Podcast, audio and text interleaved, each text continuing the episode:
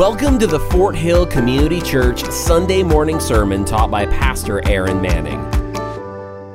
Well, welcome again. Thank you for joining us and joining me this morning as we meet virtually. I know it's um, we're, you know, I'm I'm over the whole virtual thing. I'll just be honest. Um, I've had way too much of that um, with COVID and just everything that happens, right? But it's it's winter in Maine. It's where we live. It's what we signed up for. It is what it is, and we're making the most of it.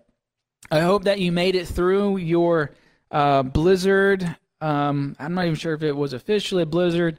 Hope you made it through the snowstorm okay. I know for us, we made it through okay. We had a good day yesterday.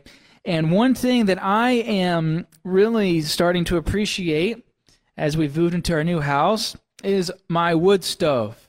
My wood stove. I know not not everyone has a wood stove, something I'd never had before growing up in Mississippi, never had a chance to, never needed to, um, but something that I have now.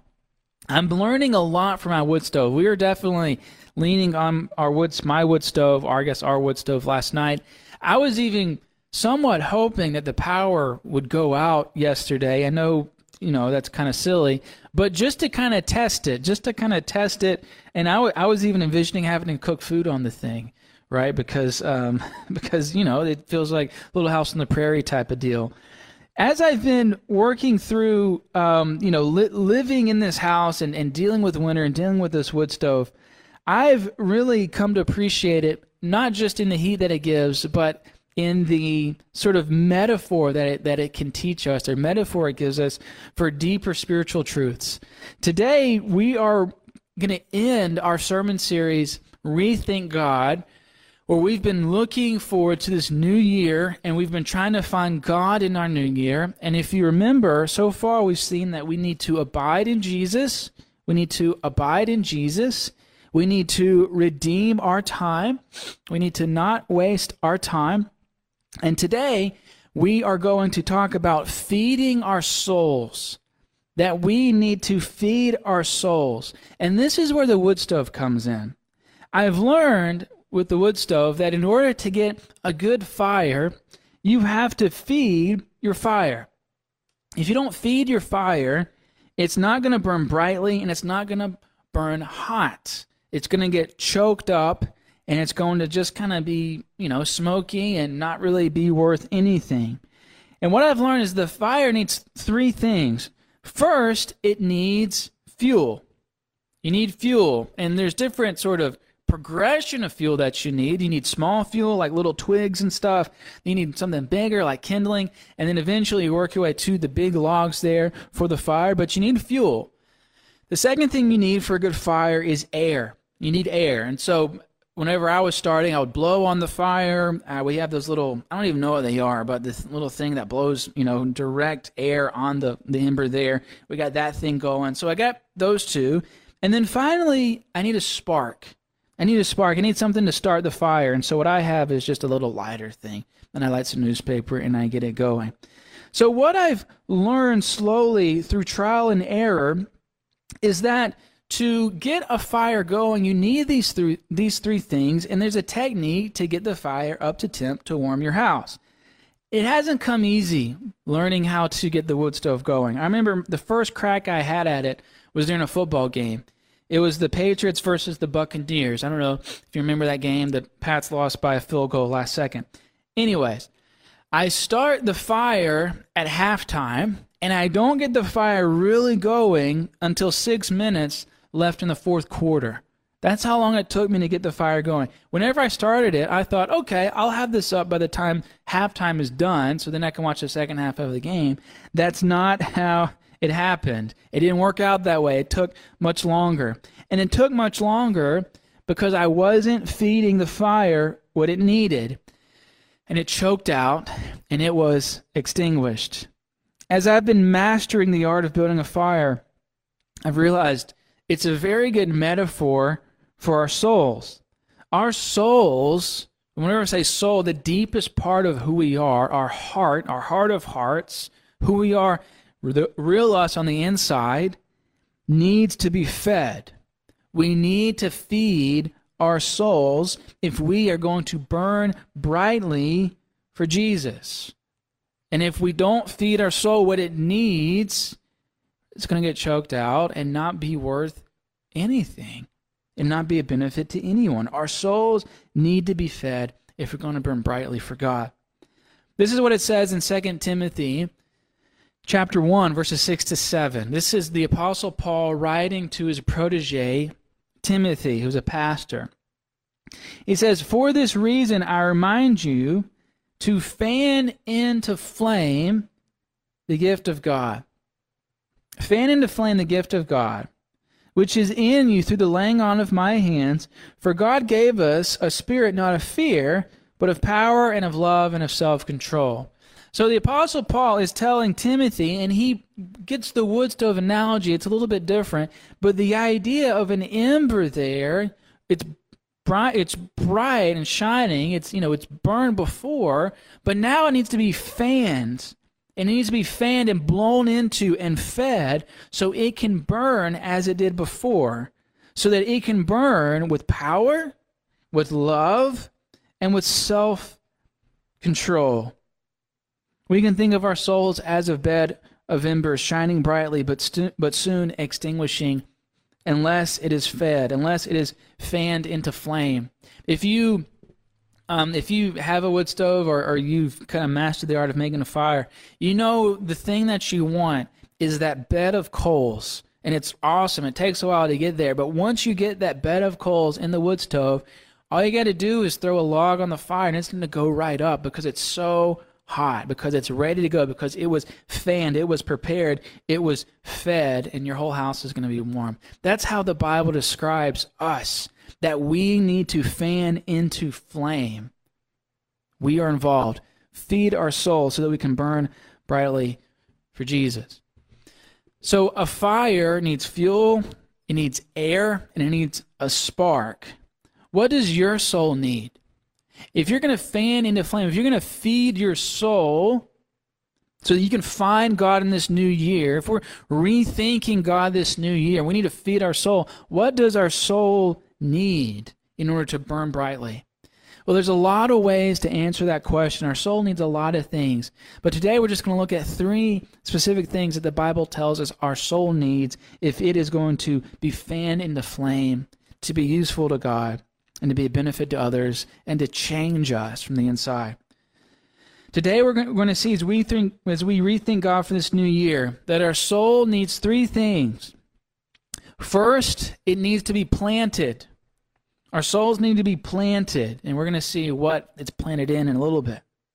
Second, our souls need to be known, and we're going to see known by who in a little bit. And then finally, our souls need to be together. Need to be together. So, starting first, the first passage, we're going to kind of be uh, jumping around a little bit. We're going to start in Psalm chapter 1, verses 1 to 4. And this is Psalm 1 is one of my most favorite passages and one of my most favorite Psalms in the Bible. So if you want to turn there with me now, and we'll have the text on the back, we're going to read Psalm 1, verse 1 to verse 4. We're going to see that our souls need to be planted. This is what it says, starting there, Psalm 1, verse 1. Blessed is the man who walks not in the counsel of the wicked, nor stands in the way of sinners, nor sits in the seat of scoffers. But his delight is in the law of the Lord, and on his law he meditates day and night. He is like a tree planted by streams of water, that yields its fruit in its season, and its leaf does not wither. In all that he does, he prospers. It's a good word, right? All that he does, everything he does, works out. The wicked are not so, but are like the chaff that the wind drives away. What we see here is that we feed our souls by planting them in God's Word. By planting them in God's Word. It starts off with this, and anytime you hear this, you should your ears should perk up. Verse 1. Blessed is the man. Blessed is the man. So just stop here. What do you define as blessing? What is a blessing in your life? I know we have sort of as a church, we have our little text, you know, thread there, and folks will text and something that happened. I had a blessing today and all that. Okay, what do you define as blessing? And all those things are blessings. Okay, now compare that to what God defines as a blessing. What does God define as a blessing? Right here, he says, Blessed is the man. You are blessed. And it goes on in the first verse, what we see You are blessed if you do not live according to the wisdom of the world, but live according to the word of God. That is blessing according to God. That you are planted in His word instead of the word of the world. That's the first blessing we see.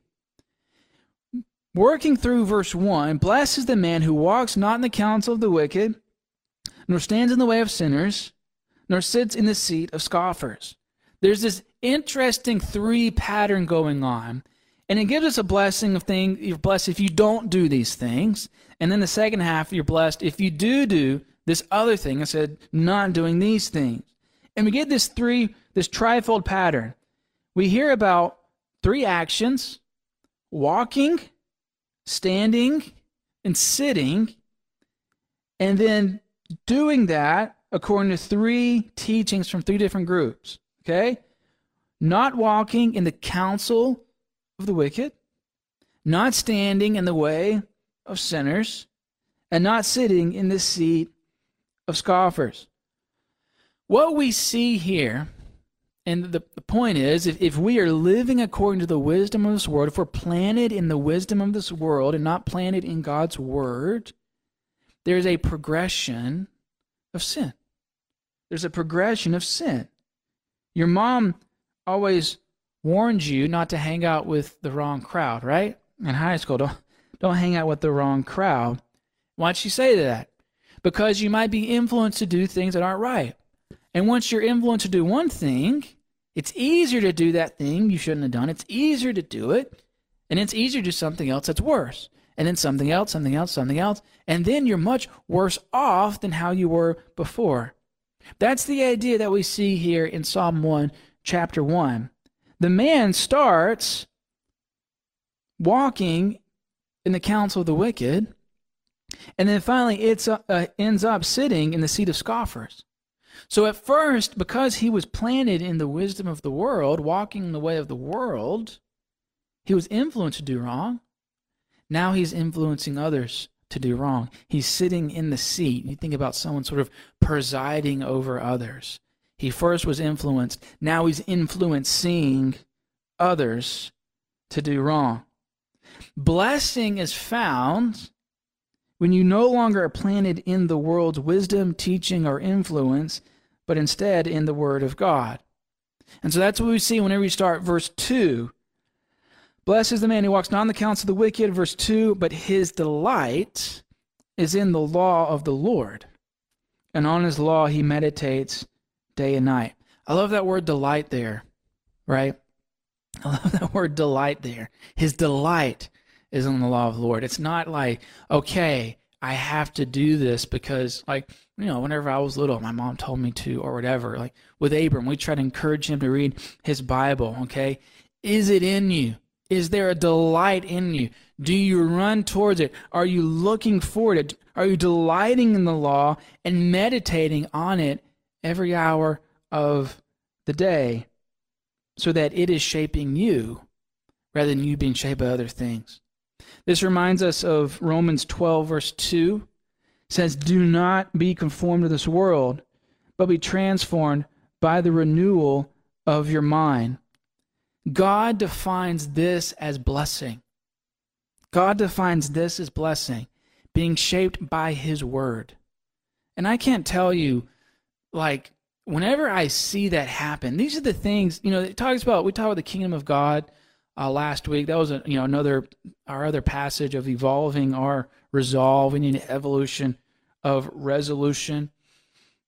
When to see people, you know, read, get in the Word, read the Word, and then to see them change, and to actually follow it and their lives to be touched by it That's essentially what the psalmist is saying.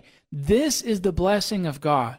And we think about blessing in this sphere and that sphere. You know, we, we got, you know, sometimes I'll get, you know, like it's like if, if you play Monopoly growing up, sometimes you'll you know get on a square and you get two hundred dollars in the in the game or whatever. But that happens in real life, right? We have tax season coming up. Some of you guys will be getting your tax check back. You're like, yes, what a blessing. And what I'm saying is, that's nice. That's not that big of a blessing compared by the blessing of being shaped by the Word of God. Compared to being shaped to someone who was in the way of the wicked, now coming out of that, who was in the seat of scoffing, coming out of that, and now delighting in God's word and being changed and wanting that and being hungry for that. That is blessing. And that is worth so much more than that big tax return check you're going to get. I, you know, I, I hope it works out for you. I, I'm shuddering what ours is going to look like. We'll see. But whether it's good or bad doesn't matter. Blessing is found delighting and being planted in God's word, that is what's going to feed your soul. And so, going back to that original metaphor, what are you feeding your soul? What is your soul planted in? Is it the wisdom of the world or is it the wisdom of the word? Wisdom of the world, wisdom of the word. Because this is the promise that God gives to people who are planted in his word in verse 3. He is like a tree planted by streams of water that yields its fruit in its season. Its leaf does not wither, and all that he does he prospers. The wicked are not so, but are like the chaff that the wind drives away. Here, he is describing something that would make sense for the people he's writing to in the original, the original audience. Think about the the climate geography. Okay, this is um, here. You know, Israelites. They live in the Middle East. It's hot. It's arid. It's humid. Like no, it's actually dry. It's not humid. It's dry. It's hot. It's a desert climate. And he here is describing someone who is planted in the Word of God as an oasis that though there be desert all around them, they are like a tree and an oasis that thrives, even though the outside is so harsh, has such a harsh environment. This person will thrive because it's connected to its source of water. So that whenever the hot wind blows, its, its leaf does not wither. It brings forth its fruit. It prospers in all that he does. Its flower does not fade. Though the desert be all around you, you thrive. That's the promise that comes for those who are planted in the Word of God. This is what it says, Isaiah 55, verse 10 and 11. This is what it says. For as the rain and the snow come down from heaven and do not return there, but water the earth, making it bring forth and sprout, giving seed to the sower and bread to the eater. So just as rain comes down, and whenever it hits seed in the soil, there's a harvest that comes up. Okay, he's using again metaphor there.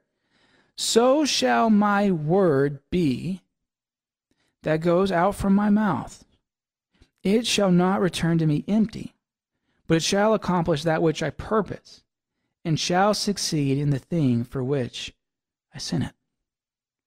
What I am saying here, and listen, okay, I get it your pastor's telling you to read your Bible. You know, big whoop, right? You expect your pastor to tell you to read your Bible. How predictable is that? Go to church and be told to read your Bible for the hundredth time, okay? That's not what I'm saying.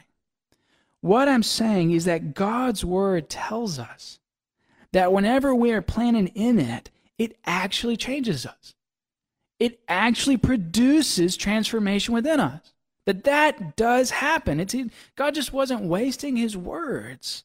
It's exactly what it says in Isaiah 55. God will accomplish his purpose with his word as it comes down and works within you and you're planted in it. As you feed your soul with a steady supply, a steady meal of God's word. It happens. It happens. I don't know. I don't know if you ever really committed yourself to reading the Bible or not. I, you know, I, I grew up. My dad was a pastor. I knew it was something I was supposed to do. I never did it until I got to college. And I remember I was reading the book of Mark and just opening up. And I was at my kitchen table in my house. And I was reading it, and I was like, "This is weird. This is different, right?" I'm ac- I'm actually reading it. I'm actually getting in there myself and doing it. And then I was like, "Wow, something is happening here." And it's sort of, I don't want to use the word mystical, but as you're actually reading through the Bible and you're doing it, committing yourself to it, it's exactly as it says here in Psalm chapter 1, verse 3. It yields a fruit in its season, its leaf does not wither, and all that he does, he prospers. It is blessing. Because God changes your outlook on life. He changes the things you delight in. He changes your heart. He changes all the things that you thought were important. He kind of takes that away and kind of reveals what really is important. As it says in Psalm 16, you make known to me the path of life. That's exactly what he does. If your soul is going to be fed, you need to give it the word of God. We think about Jesus in the wilderness, right? He's tempted by Satan. Satan tempts him with, with bread. And what does Jesus say? Man shall not live by bread alone, but by every word that comes from the mouth of God. Feed your soul. Feed your soul. Plant it in God's word that your fruit will come, that your leaf will not wither, that you will prosper. That's why we're doing the five day Bible reading challenge. We have, uh, if you Google five day Bible reading challenge, you'll see it come up. Me and Hannah do it together. If you haven't done it yet, jump into it, start it. If you haven't, um, you know, at this point, you're about four weeks behind. Don't try to catch up. If you try to catch up, you're probably not going to do it. Just start from week one or jump in at week four. Do it with someone. If you're married, do it with your spouse. You have a built in reading partner. They have to read it with you. You're married, right? I guess they have to, but do it. It's easy. If you got kids, do it with your kids. Don't settle for let. Don't make excuses for yourself. That's just what I'm saying. It's so easy to make dumb excuses for ourselves, to not do the things that God has called us to do. That's so much better than the other things we're doing, anyways. Okay? Don't settle for less than what God has offered you, which is Himself. Okay? So, feed your soul, plant it in God's Word. Plant it in God's Word, a steady supply of God's Word. Okay? That's what your soul needs. The second thing, the second way we feed our souls is by being known. By being known. Okay? First John chapter 1 verses 5 to 7. Let me get there in my Bible. This is what it says. First John chapter 1 verses 5 to 7. This is the message we have heard from him and proclaimed to you that God is light and in him is no darkness at all. If we say we have fellowship with him while we walk in darkness, we lie and do not practice the truth. But if we walk in the light, as he is in the light, we have fellowship with one another. And the blood of Jesus, his son, cleanses us from all sin. Here we see John in First John. This is a letter that John is writing to a church. This is the same John that wrote the Gospel of John that we've been working through. It's been a few months now, but we've been working through um, throughout this past year, last year. John here is using his favorite metaphor for God and his favorite metaphor to discuss and um, sort of exemplify spiritual truths, and that is the metaphor of light and darkness. We see that in the book of John, John chapter 3. We see it here in 1 John chapter 1. Here he describes God as light. God as light. And so the idea is that God reveals things. As we understand who God is, we're then able to understand everything else. We're able to understand who we are. We're able to understand what this world is and why this world exists and what is right and what is wrong. That God is morally perfect, that God is holy, that God is morally pure. And as we gain this knowledge of God that we get from God's Word, see how those kind of connect together, being planted in the Word, growing our knowledge of God, we're able to understand the world around us like a flashlight. It reveals things. And so, as we sort of walk in the light of God, God exposes the darkness.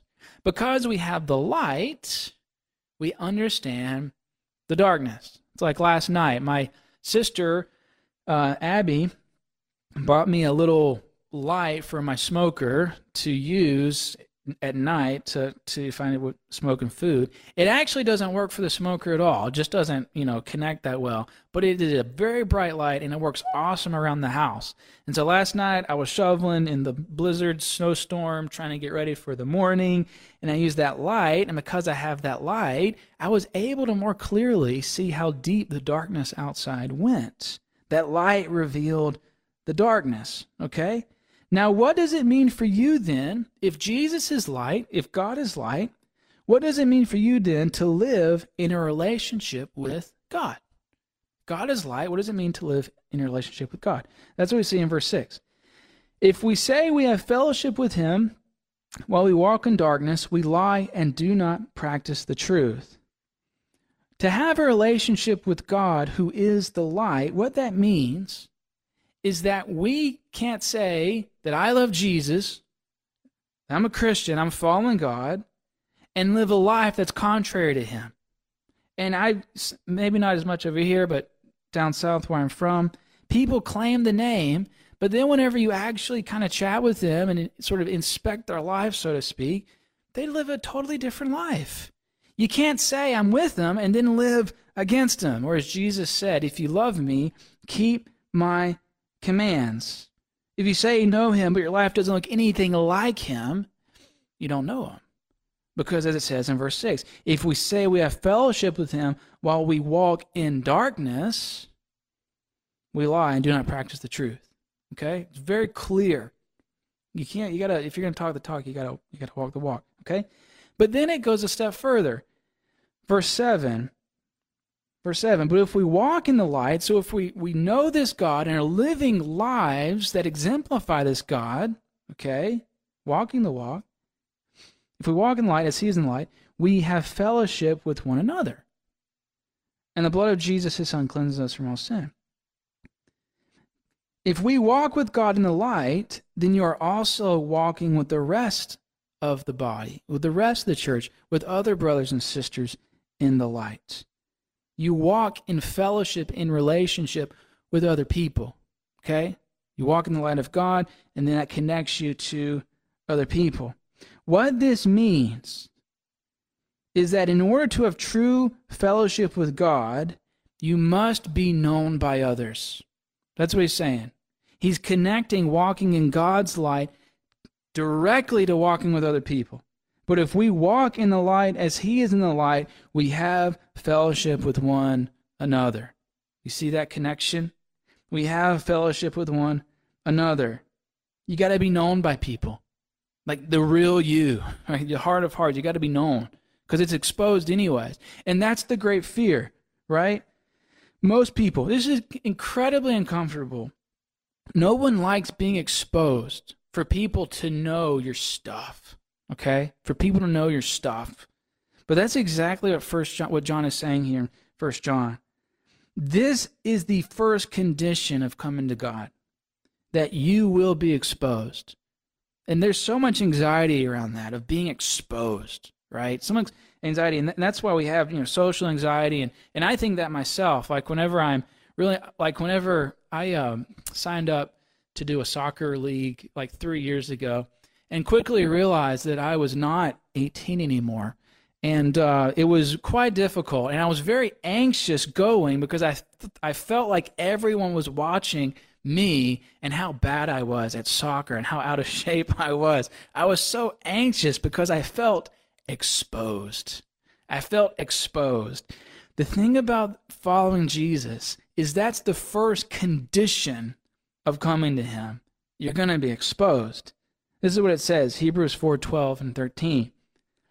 For the word of God is living and active sharper than any two edged sword. So God's word comes that we're planted in. It comes out. It's really sharp. You got to be careful how you handle it because you're going to get cut with it. It's piercing to the division of the soul and the spirit. It speaks to deep things, okay, and divides them and lays them bare. Of joints and of marrow, discerning the thoughts and the intentions of the heart. So God, it's the it's the sharpest soul scalpel there is, and it comes in and it dissects us, uh, d- dissects us. Okay, continuing, and no creature is hidden from His sight. So God sees everything, including you but all are naked and exposed to the eyes of him to whom we must give an account.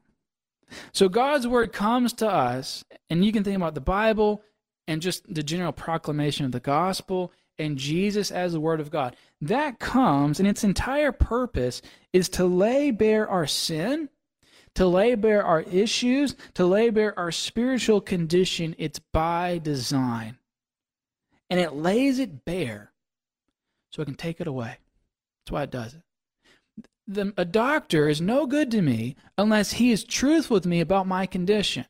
If I have cancer and he says, all right, just take some Advil and aspirin and call me in the morning, right? That's not a good doctor because he has not told me what my condition is. God's word is the one who comes and diagnoses our problem that we are spiritually sick, worse than that, spiritually dead. We're naked, we are exposed. And that would be bad if that's where God left us. But that's not where He leaves us. He exposes our sin so that, 1 John 1, verse 7, the last verse there, so that the blood of Jesus, His Son, will cleanse us from all sin.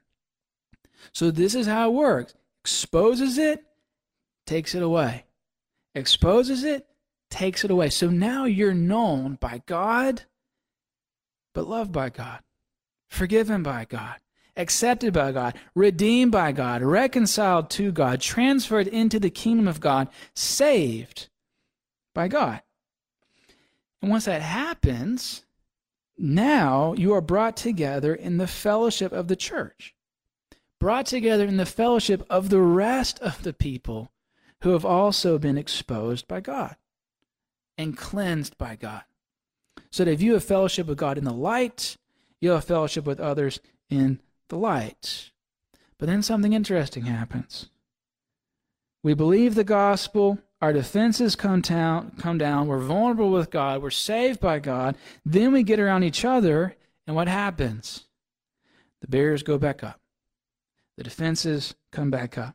We're scared again because we don't trust each other. We trust God, we don't trust each other. Okay? We don't really want to have fellowship in the light because we don't want people to know our issues and our sins. We don't want to be vulnerable with each other. Okay? John is saying that that is not how it works.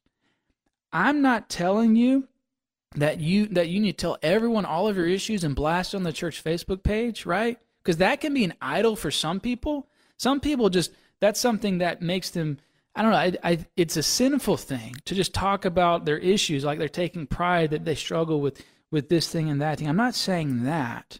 What I'm saying is that one way to feed your soul is for people to know your soul. One way that you are going to grow in God this year, if you let people and invite people into your life that can speak into your life, because people need to know you, the real you, you need people to know you, the real you. Okay? That is going to feed your soul. The way you feed it is not hiding it from others. The greatest example that I've seen of this, or expression I've seen of this, was Helena at her baptism. And she's probably happy that we didn't have church today, so no one would look at her right in the church service. And sorry, Helena, if, if you're listening right now. But that's exactly what she did. She had her paper there. I know it was so difficult for her. I know it was so hard for her. You could just tell just by the emotion she was experiencing it. But she laid bare her soul. She laid bare her soul and just told her story and what God did because God brought her to the light. Now she had fellowship with the rest of the church in the light. And how life giving is that? How restorative is that? How good is that? How feeding, how much does that feed the soul? Okay? So, what I'm saying to you is that you need to make yourself known to others. Okay? I'm not saying, again, I'm not saying blast the whole church. But what we see is an example in Scripture that they they had the folks in the Bible had people that could speak into their lives. Okay, we see this throughout the Bible. Jesus, he had his inner three. Not that Jesus was confessing sin to Peter, okay, but Jesus had a small group of people Peter, James, and John. Paul had Timothy. Paul had Timothy in the book of Acts. That's the guy we read about earlier in the beginning, of fanning into flame. Aquila and Priscilla were um, very close friends for Paul and his ministry. Okay? So, what I'm encouraging you to do is to find that person who can speak into your life, who can hold you accountable, who can encourage you, who can know you, and then invest in that relationship, who can bring words of encouragement, who can bring words of love, but more than that, this is probably more important, who can bring words of rebuke who can bring words of correction, who can bring words of wisdom, who can know you and be known by you. That's how you're going to feed your soul, okay? And that leads us to our last and final point. This will be sort of a more quick one, but I think this is so important for us if we're going to feed our soul this year. And that is to be together. And how ironic that we had to move to an online service this morning because of the snow. So we've actually already started off on the wrong foot on that. Hopefully, we can change that next Sunday. But we have to be together. We have to be together as a church. This is what it says, Acts chapter 2, verse 42. Okay? And they devoted themselves. So this is the the early church. Uh, Peter just preached his sermon at Pentecost. 3,000 people are saved. They're all they're all in Jerusalem, okay? The whole world's getting flipped upside down. And this is what happens after they all believe. Verse 42 They devoted themselves to the apostles' teaching and the fellowship, to the breaking of bread and the prayers. And all came upon every soul, and many wonders and signs were being done through the apostles. And all who believed were together and had all things in common. And they were selling their possessions and belongings and distributing the proceeds to all as any had need. And day by day, attending the temple together and breaking bread in their homes, they received their food with glad and generous, generous hearts, praising God and having favor with all the people. And the Lord added to their number day by day those who were being saved. So this is the early pass, a very early um, example, a famous passage of life in the early church, the earliest Christian community. And there's a lot that we could sort of glean from this. I've, I've preached a message on this before. We're just going to look at just a couple of things the main point here is the insistence of the church or of God's people to be together. To be together. Okay, verse 44. And all who believed were together and had all things in common. Now, this is, especially with COVID, I, no, the church has never been so challenged before in being together. Here in Maine, you know, snowstorm, we're kind of used to it. But now it's like we're all, you know, because of early days of COVID, it was just, we were just weren't together. It was so difficult to get together. And people have suffered for that. I know countless people who have just been disconnected from the body so long. And by extension, Jesus, and I'll say that because that's what Jesus says. You got to be connected to God's people to truly walk in relationship with Him. That's just the truth. You have to be connected to God's people, right? You think about Ephesians chapter 5. Jesus died for you. No, it says Jesus died for the church. Jesus died for the church, the, the gathered people of God. Yes, he died for you, but the full expression of that, the, the, at the end of the day, the wedding feast in heaven is with Jesus, the bridegroom, and his church, the bride.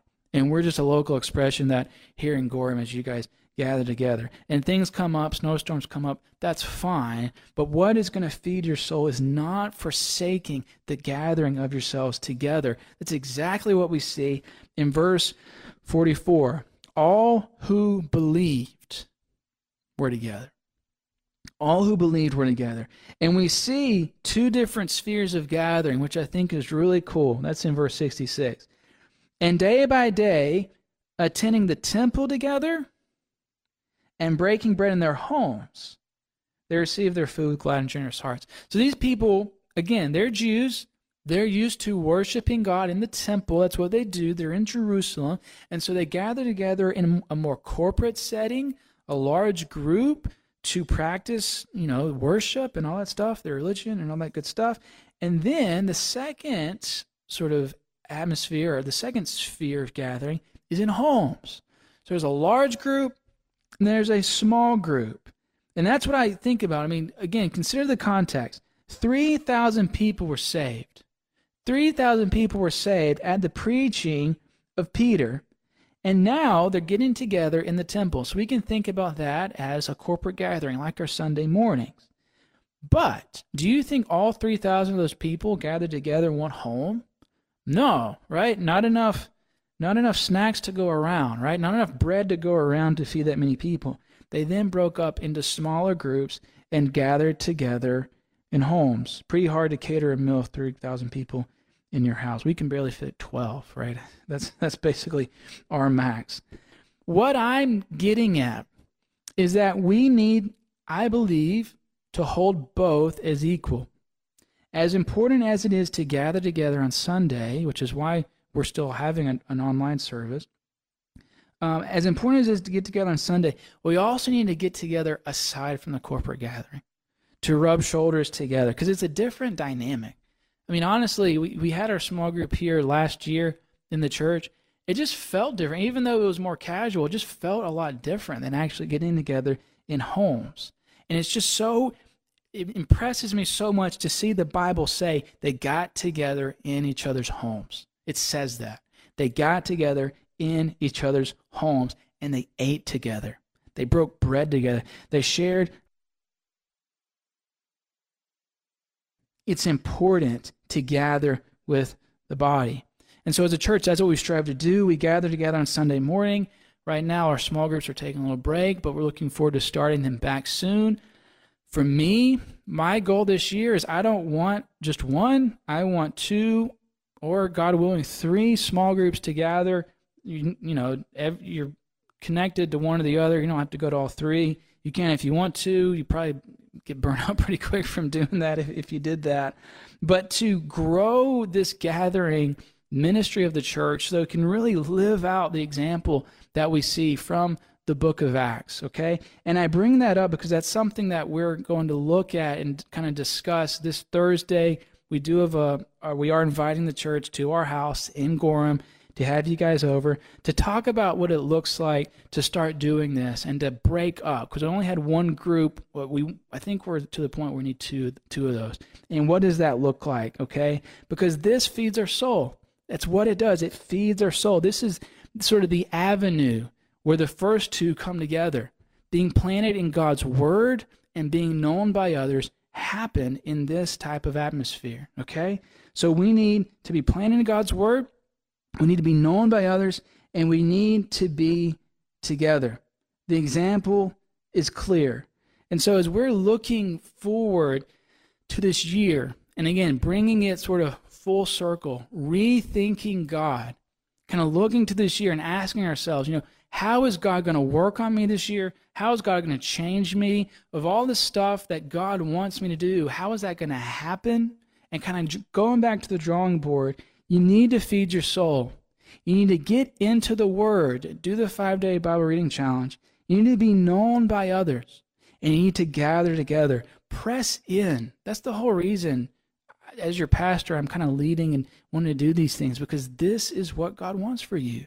We had a meeting for the guys for the breakfast uh, not too long ago, and the passage we kind of worked through was Paul talking about how we just labor to present everyone mature in Christ. That on that final day, whenever you come before God, that God looks at you and He sees your growth, and He sees Jesus sort of um, formed within you, or you conform to the image of Jesus. And I take that as my responsibility as your pastor to lead you to those things. Because you know what?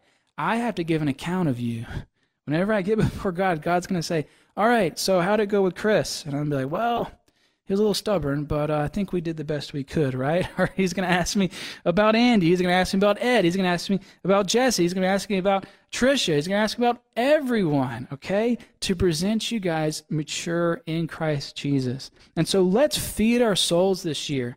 Let's be planted in God's word. Let's be known by each other. And let's get together so that God can have his way and glorify himself and transform and change our lives. Let's pray. Dear Lord, I just want to thank you for your word that does come and kind of works out all these things for us in that you reveal to us the path of life. I think that text there in Psalm 16 is just so true, Lord. And then in Psalm 24, um, the psalmist says, Lord, calling you, Lord, make known to me your ways. Teach me, Lord, your ways. Guide me in your ways, because you are the God of my salvation. And that's really what it is. At the end of the day, for those who know Jesus and love Jesus and have been changed and transformed and bought and secured and rescued by Him, now it's just the, the path of walking and knowing and pursuing your ways, Lord, and, and that feeding us and changing us. And so I want to pray for our church, Lord, that they would know that and, and and, and seek that and lean into that, Lord. For those that don't know Christ, I pray that they would hear this and maybe get a sense of the urgency that comes from, from just the truth of your word, that, that we are exposed, as it says in Hebrews 4, that our condition is way worse than we even realize. It's far worse that we haven't messed up here and there. We've offended a righteous and holy God, and we have to give an account to Him. And that is bad news. But this God has not left us in our condition. He's not left us in our state. He sent his son Jesus to come and cleanse us from our sins so that we can walk in the light and throw off the darkness. And Jesus said the condemnation is this, the judgment is this, that the people love the darkness rather than the light because their works are evil. But all those who come to the light, who love the light, walk in the light so that they can see that their works have been carried out by God. That's what it says in John chapter 3. And so, Lord, I pray that those in darkness would repent, would see, at least be picked, their interest, Lord, be piqued just a little bit, Lord, so they would want to know what this God is about. Because that word in Psalm chapter 1 is true. The man who's planted and the man and woman is planted in your word. It's like a tree next to a stream of water. Whenever the wind comes, its leaf does not wither, its flower does not fade. In all he does, he prospers. But the wicked are not so. They're like chaff that's blown away at the wind, Lord. Lord, save us, help us, change us, have your way with us, work within us, Lord.